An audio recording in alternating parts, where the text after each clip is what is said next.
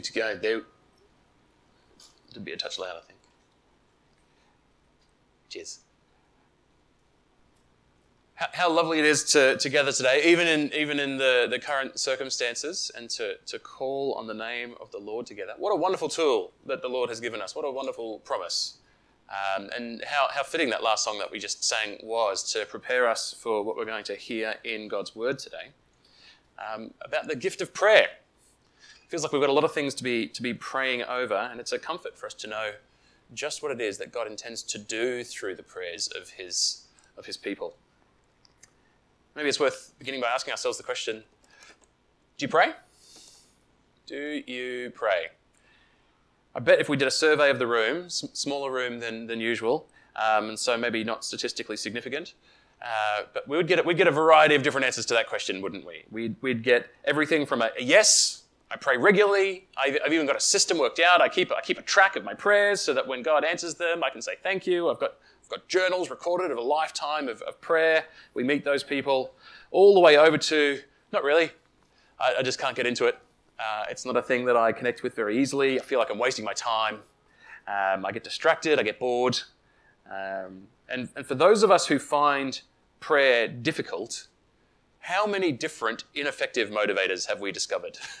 as, as we've explored prayer. How many, how many different ways have we tried and failed to motivate ourselves to pray? I've used New Year's resolutions, I've used guilt, I've used rewards, I've used punishments, and I just can't bring myself to get into the routine of giving things to the Lord in prayer. I know it matters. If I'm a Christian, I believe God listens, but I just cannot get enthusiastic about prayer. Um, you aren't the first to find it hard, by the way, if, if that is you.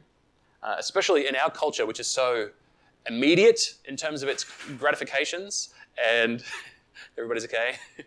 uh, uh, so immediate in terms of its gratifications, and so anti supernatural in its assumptions about how the, the world works. Uh, we, as believers in the present time, in, in this present culture, in this present place, we, we fight against a constant encroaching cynicism, which tells us to be skeptical of everything that God promises. Well, I've got good news for you today. Um, as we've been making our way through Romans 8, which is the best chapter of the best book of the Bible, um, we have encountered a lot of very gracious promises from God towards his people. Um, I said last week we're, we are approaching the summit and the view's getting pretty good, in my opinion. It's just an opinion. It's not, it's, you don't have to believe the same as this. But I think next week is the summit. I, I think our passage for next week is the, the pinnacle of the mountain. Um, here we are right near the top. We've encountered all these very gracious promises from God, just layering these blessings one on top of another, all these very, very exciting and helpful things, encouraging things. This is, this is the stuff that builds uh, assurance in us and confidence in us that God is who He said He is, and confidence in how God is going to treat us. Well, in today's passage, we come to see that God has promised His supernatural help in and through and with our prayers why don't we have a read of the passage? It's two verses today Romans 8, 26 and 27. It says, Likewise, the Spirit helps us in our weakness, for we do not know what to pray for as we ought. But the Spirit Himself intercedes for us with groanings too deep for words.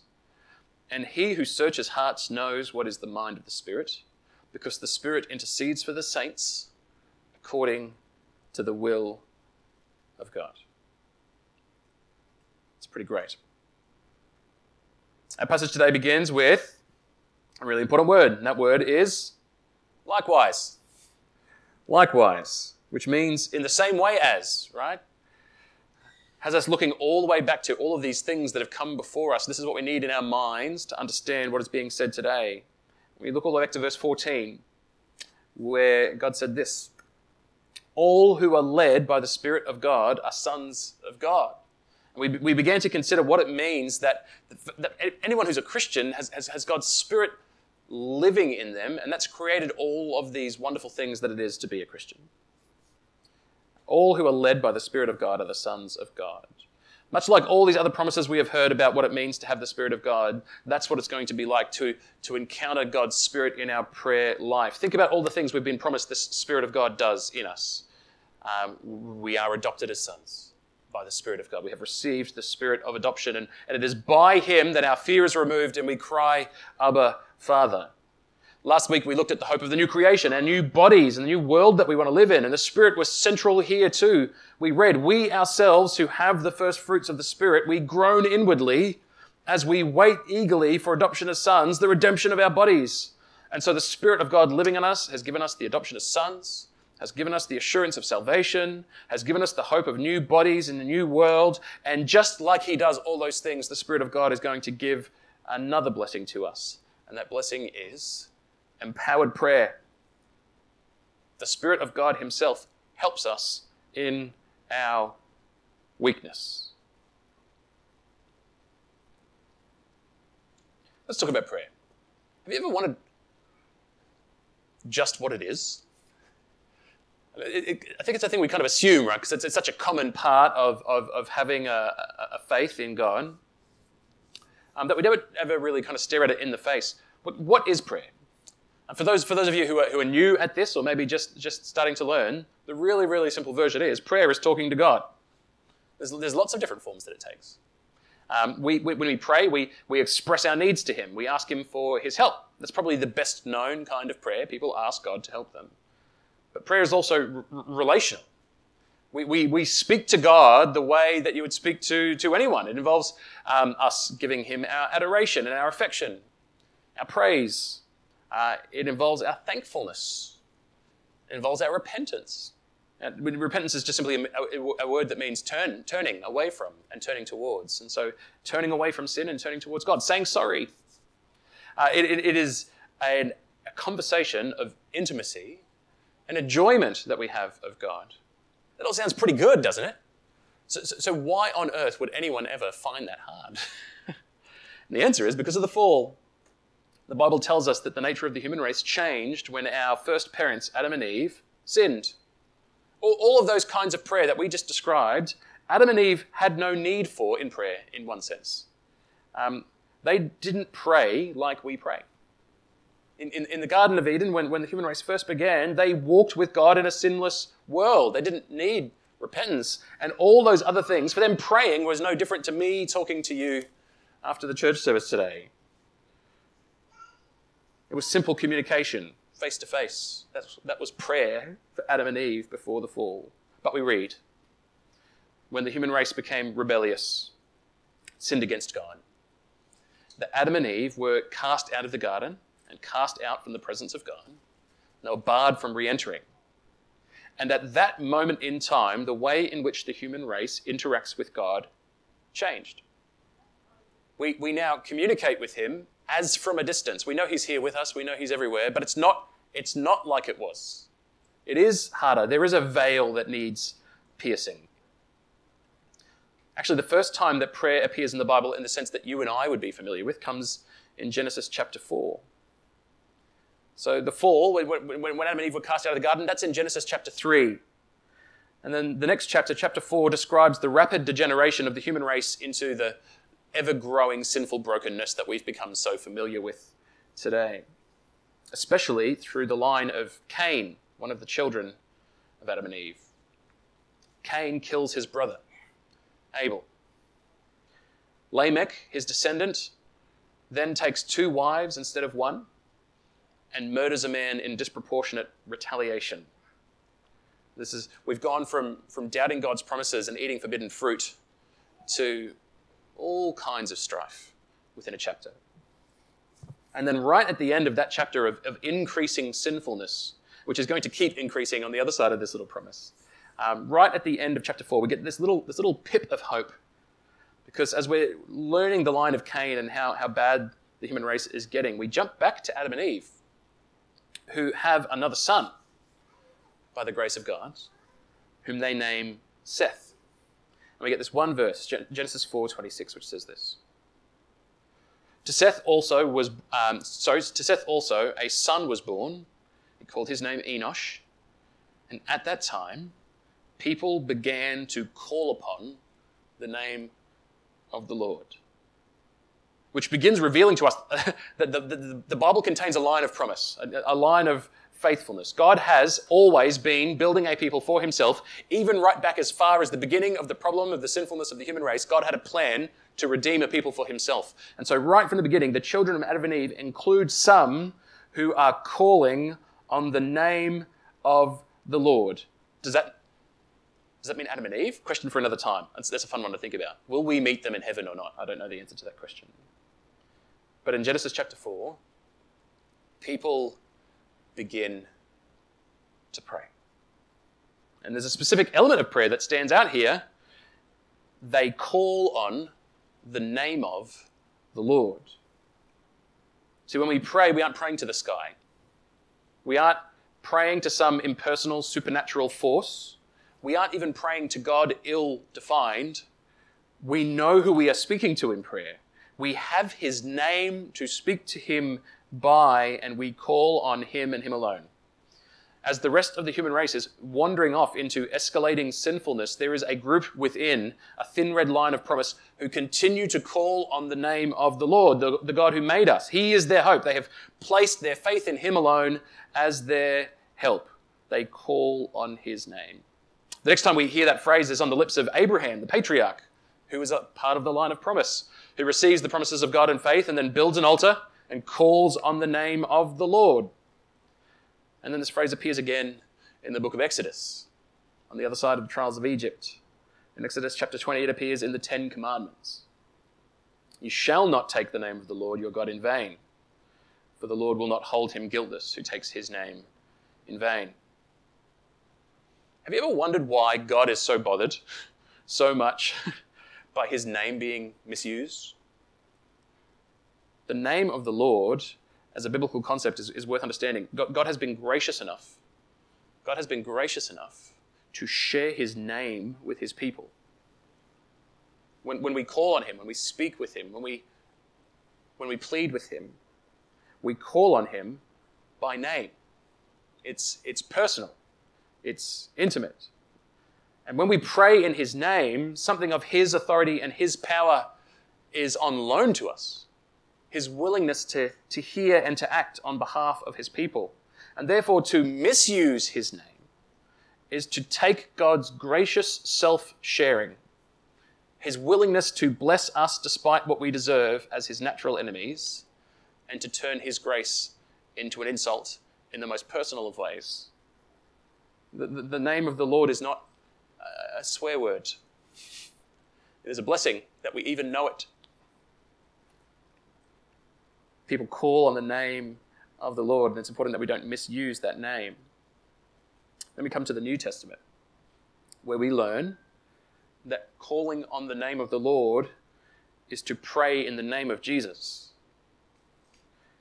which is an overt reference to his divinity.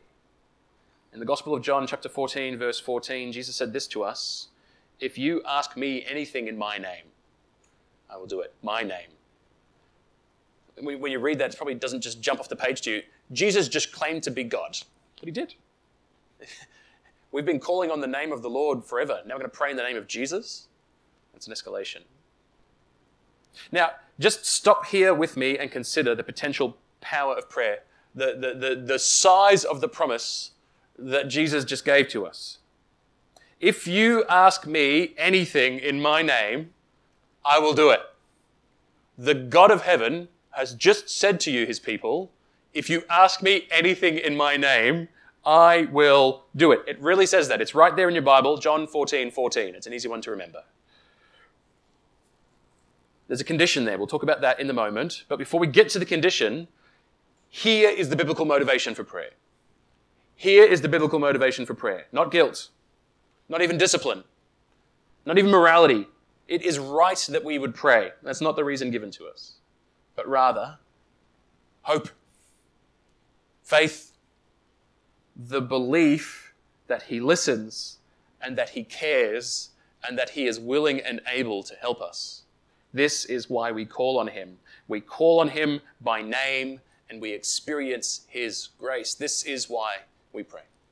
Because it matters, because it helps, because He hears if we truly believed what Jesus had said, if you ask me anything in my name, I promise you, we would pray. You would not need to find any more motivations. We would take all things to him, wouldn't he? If he, if we ask anything in his name, I will do it. I wouldn't need to be worried. I wouldn't need to be reminded to, to pray or worried about forgetting it. I would know that I need this and that it will help me. When we were grieved, we would run to him knowing that there is the comfort that, that we so, so need and desire. I would express my grief and I would be heard and I would be comforted and I would be certain that that would be the outcome. When we received things, we would run to him in praise and thanksgiving, knowing that he has done so graciously. If we actually believe that we need him, if we actually believe that he is willing to help, we will pray. We will pray. And to say it the other way around, a lack of prayer in your life is indicative that what you have is a faith problem. It's not a discipline problem, it's a belief problem. We are in a practical sense, when we fail to pray, we are in a very practical sense placing our trust in, placing our faith in something or someone else. It can be a person, it can be yourself. But your trust is not where it belongs if you are a prayerless person.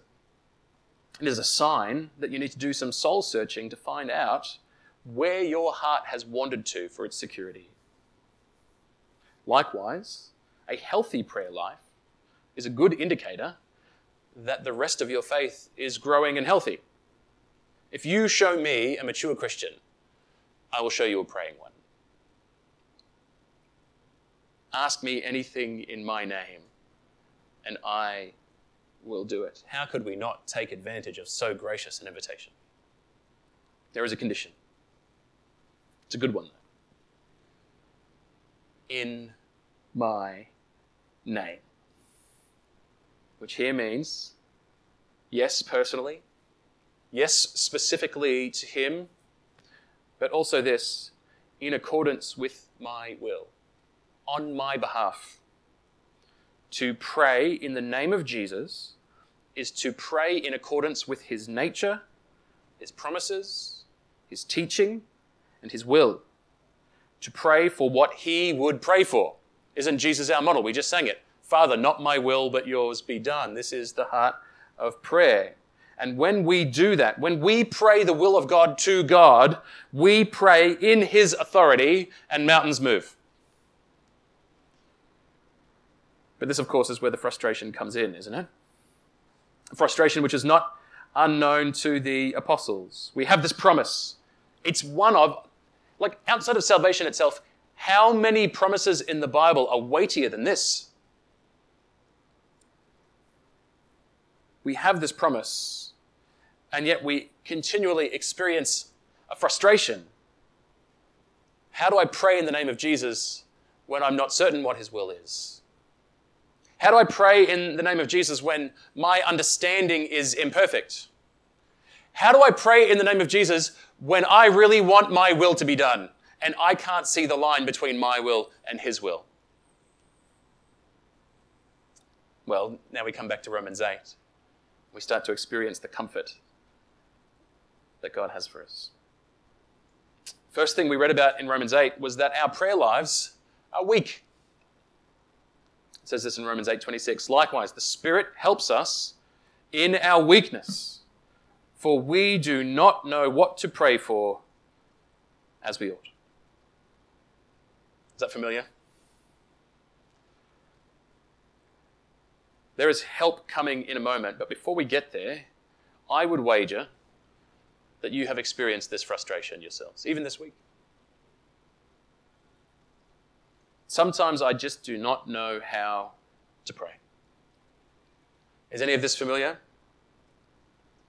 I am grieving over my friends and my family who are spiritually lost. How do I even begin to pray for them? I don't know where to begin or what to ask. Lord, help. Help them. Help me. Ah!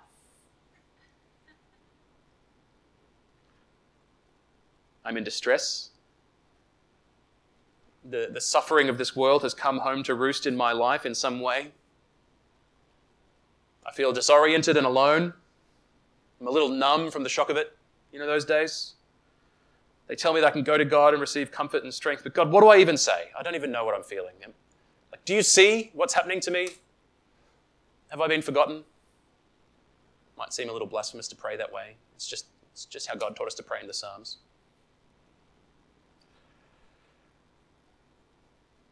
I'm angry. I've got someone I need to forgive. I've got a cheek that needs to be turned to the other side. But did you hear what they said? They don't deserve forgiveness. And over my rage, how do I how do I find graciousness? I need to come before God and ask for my daily bread. That's what Jesus told me to do. But I don't know where the border between what I need and what I want lies. So sometimes I'm praying in the name of Jesus for my daily bread, and sometimes I'm praying in the name of me for my fleshly wants. I'm in danger. I need rescuing. But rescue seems impossible in these circumstances. How do I even begin to ask God for mercy? I have sinned, and I'm broken, and I need to be restored. But the, the burden of guilt and shame makes the idea of turning my face towards heaven seem like too wide a valley to cross. We do not know how to pray as we ought. That's the frustration. Isn't it comforting to hear someone as good at this as the Apostle Paul describing our experiences with his words? That's the frustration. And that frustration is what helps to keep us away from the marvelous gift of prayer. We worry that our prayer is fruitless and unheard. We don't even know if what we are asking for is pleasing to God. Here comes the good news. But the Spirit Himself intercedes with us, intercedes for us, with groanings too deep for words. And he who searches hearts knows what is the mind of the Spirit, because the Spirit intercedes for the saints according to the will of God. Actually, what this, what this promise does is it, it takes our minds back to two things we've heard before. How rich is this? The first is groaning. There are three kinds of groaning in this part of Romans 8. We, we heard the first two last week. There's three tensions that just won't go away this side of heaven, but which herald the arrival of a better thing. This is the imagery of the groaning. Like, like labor pains, we were told, the whole of creation is groaning, waiting for the revealing of sons of God. So creation itself is groaning, waiting for a better thing. And then we too, as Christians, are groaning, waiting for our new bodies, which are free from the, the power and the penalty of sin. And here the Spirit itself, Himself, is groaning as He intercedes, which just means prays on our behalf for us. As He comes between, as He fills the gap. Did you know this? Did you know that God Himself labors over you in prayer. I chose that word labor on purpose, with groans too deep for words. Isn't that mind melting? God Himself labors over you in prayer. The Spirit intercedes for us. Actually, the other thing that this, that this promise takes us back to is, is what it means to pray in the name of Jesus. If you ask me anything in my name, I will do it. Praying in the name was the condition of Jesus granting us what we ask for. And what we find out in this passage is that whenever the Spirit prays for you, it is perfectly in accordance with the name. Do you understand? This is the, this is the second part of that. This is what verse 27 is all about. He who searches hearts knows what is the mind of the Spirit, because the Spirit intercedes for the saints according to the will of God. If God always acts in accordance with God's will, then if God prays for you, you can be certain that the answer will be yes. The Spirit intercedes for you with groanings too deep for words, perfectly in accordance with the will of God. And as he does this, suddenly your weak and uncertain and unconfident and inarticulate and mingled with sin prayers are sanctified and purified and heard and useful and blessed. I'm grieving. I don't even know how to express it. God, ah! The Holy Spirit says, I got you. I know exactly what you're trying to say. Sanctified. Turns it into a pleasing aroma before the God of heaven. Perfectly expresses the promises of God for you in your pain. And God hears and he responds. Is that not the most enormous promise? We have this imagery here. This, do you realize, Christian, that this is what is happening when you pray? We have this imagery of uh, the child of God, frail and imperfect, wanting to pray and to take advantage of God's wonderful promises, but just being too frail, too weak to actually get it done. Just, just like the disciples were with Jesus in the garden and their spirits were willing, but their flesh was weak, and Jesus, in his moment of need, prayed alone because they kept falling asleep. You've had that one? You can do that on the night when the Messiah is crucified, any one of us can fall asleep in prayer. In our weakness, we do not know how to pray as we ought. But as we pray, the Spirit is laboring over us and for us and in us and through us with groans too deep for words. Words can't express what we need sometimes, but the Spirit can. And He takes our weak and our insufficient prayer and He sanctifies it, pleading on our behalf to the Father in the name of Jesus. Everything, everything that the Spirit prays in perfect accordance with the will of the Father is absolutely in the name of our God. Because the Spirit perfectly knows the mind of God. He is God Himself how could prayer not be powerful? How could it be possible for the prayers of the saints, his children, to be ignored?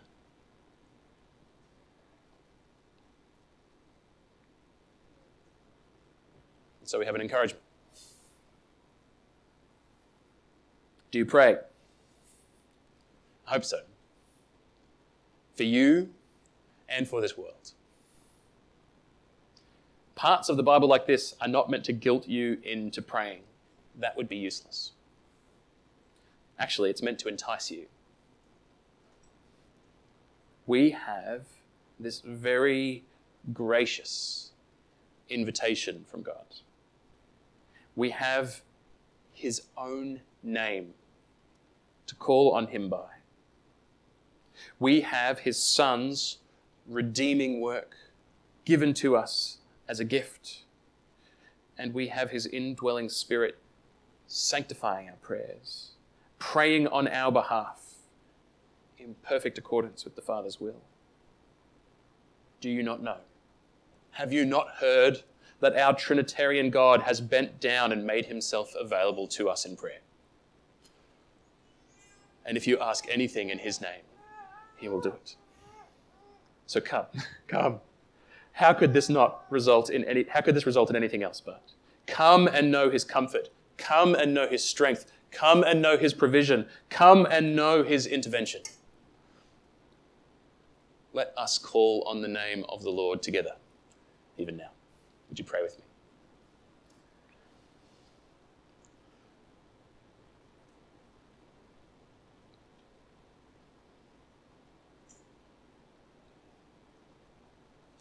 Our Father in heaven, you are before all things and above all things. To you and to you alone belongs glory and honor and praise. All good things that we have have come to us directly from your hand. Who you are and what you have done is a delight to us like no other. Lord, any delight that we lack in you is because we are blind and we do not see you as you are.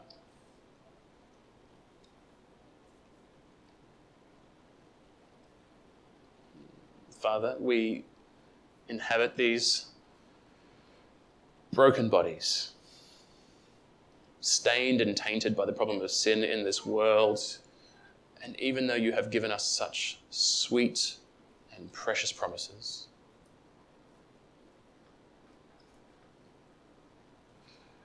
we do not know how to praise you. We get discouraged. We get distracted. Our faith is imperfect. We fail to hope that your promises are true. Father, forgive us. Not because we deserve forgiveness, not even because we'd like it. Father, forgive us because of Jesus and what he has done. In prayer here today, we lay claim to his finished work on the cross and say, because he died, we should not. Because he was punished, Lord, we should be free. Through him and him alone, Lord, do we plead. Forgive our sins. And help us. Holy Spirit, it is a joy to learn that not only have we been given you as our close comfort and security, but we have received spiritual power by your presence in us. We thank you that you intercede for us, even while you convict us and make us grow.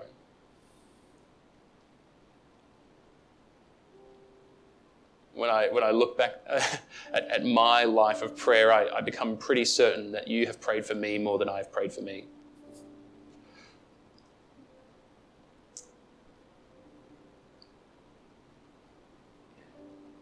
even now we pray that you would teach us to, to join with you, to cooperate with you as we labor over this fallen world in prayers of intercession. Spirit, we pray that you would drive back the darkness, that you would set people free from bondage to sin, that you would change the mind of the arrogant and the haughty and the violent. All those who take your name in vain. Lord, we pray that you would bring transformation to our world and to our lives.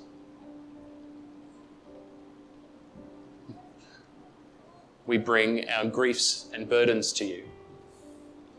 We ask for your provision. We need you. We need you here with us.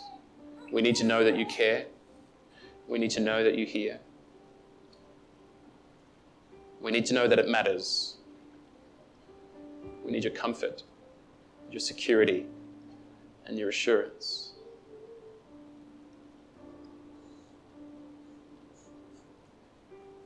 God, we pray that you would deliver us from the power of the evil one and his plans in this world. And that you would see us safely to your kingdom. That you would lead us out from the temptation to sin and into places where our, our faith will grow and, and, and will flourish and will thrive.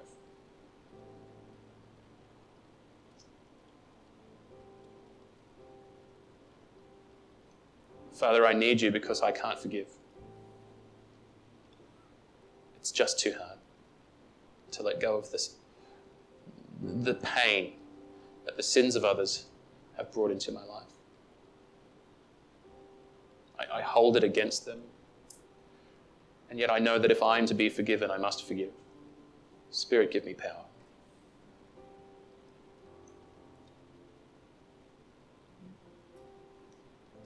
We pray all of these things in a name. Because we know to whom we speak. We know who it is that loves us. We know who it is that saved us. We know who it is that calls us and is calling us. we know who it is that provides and keeps us safe. In you and you alone do we place our hope. It is in the name, the precious name of Jesus, which we pray. Amen.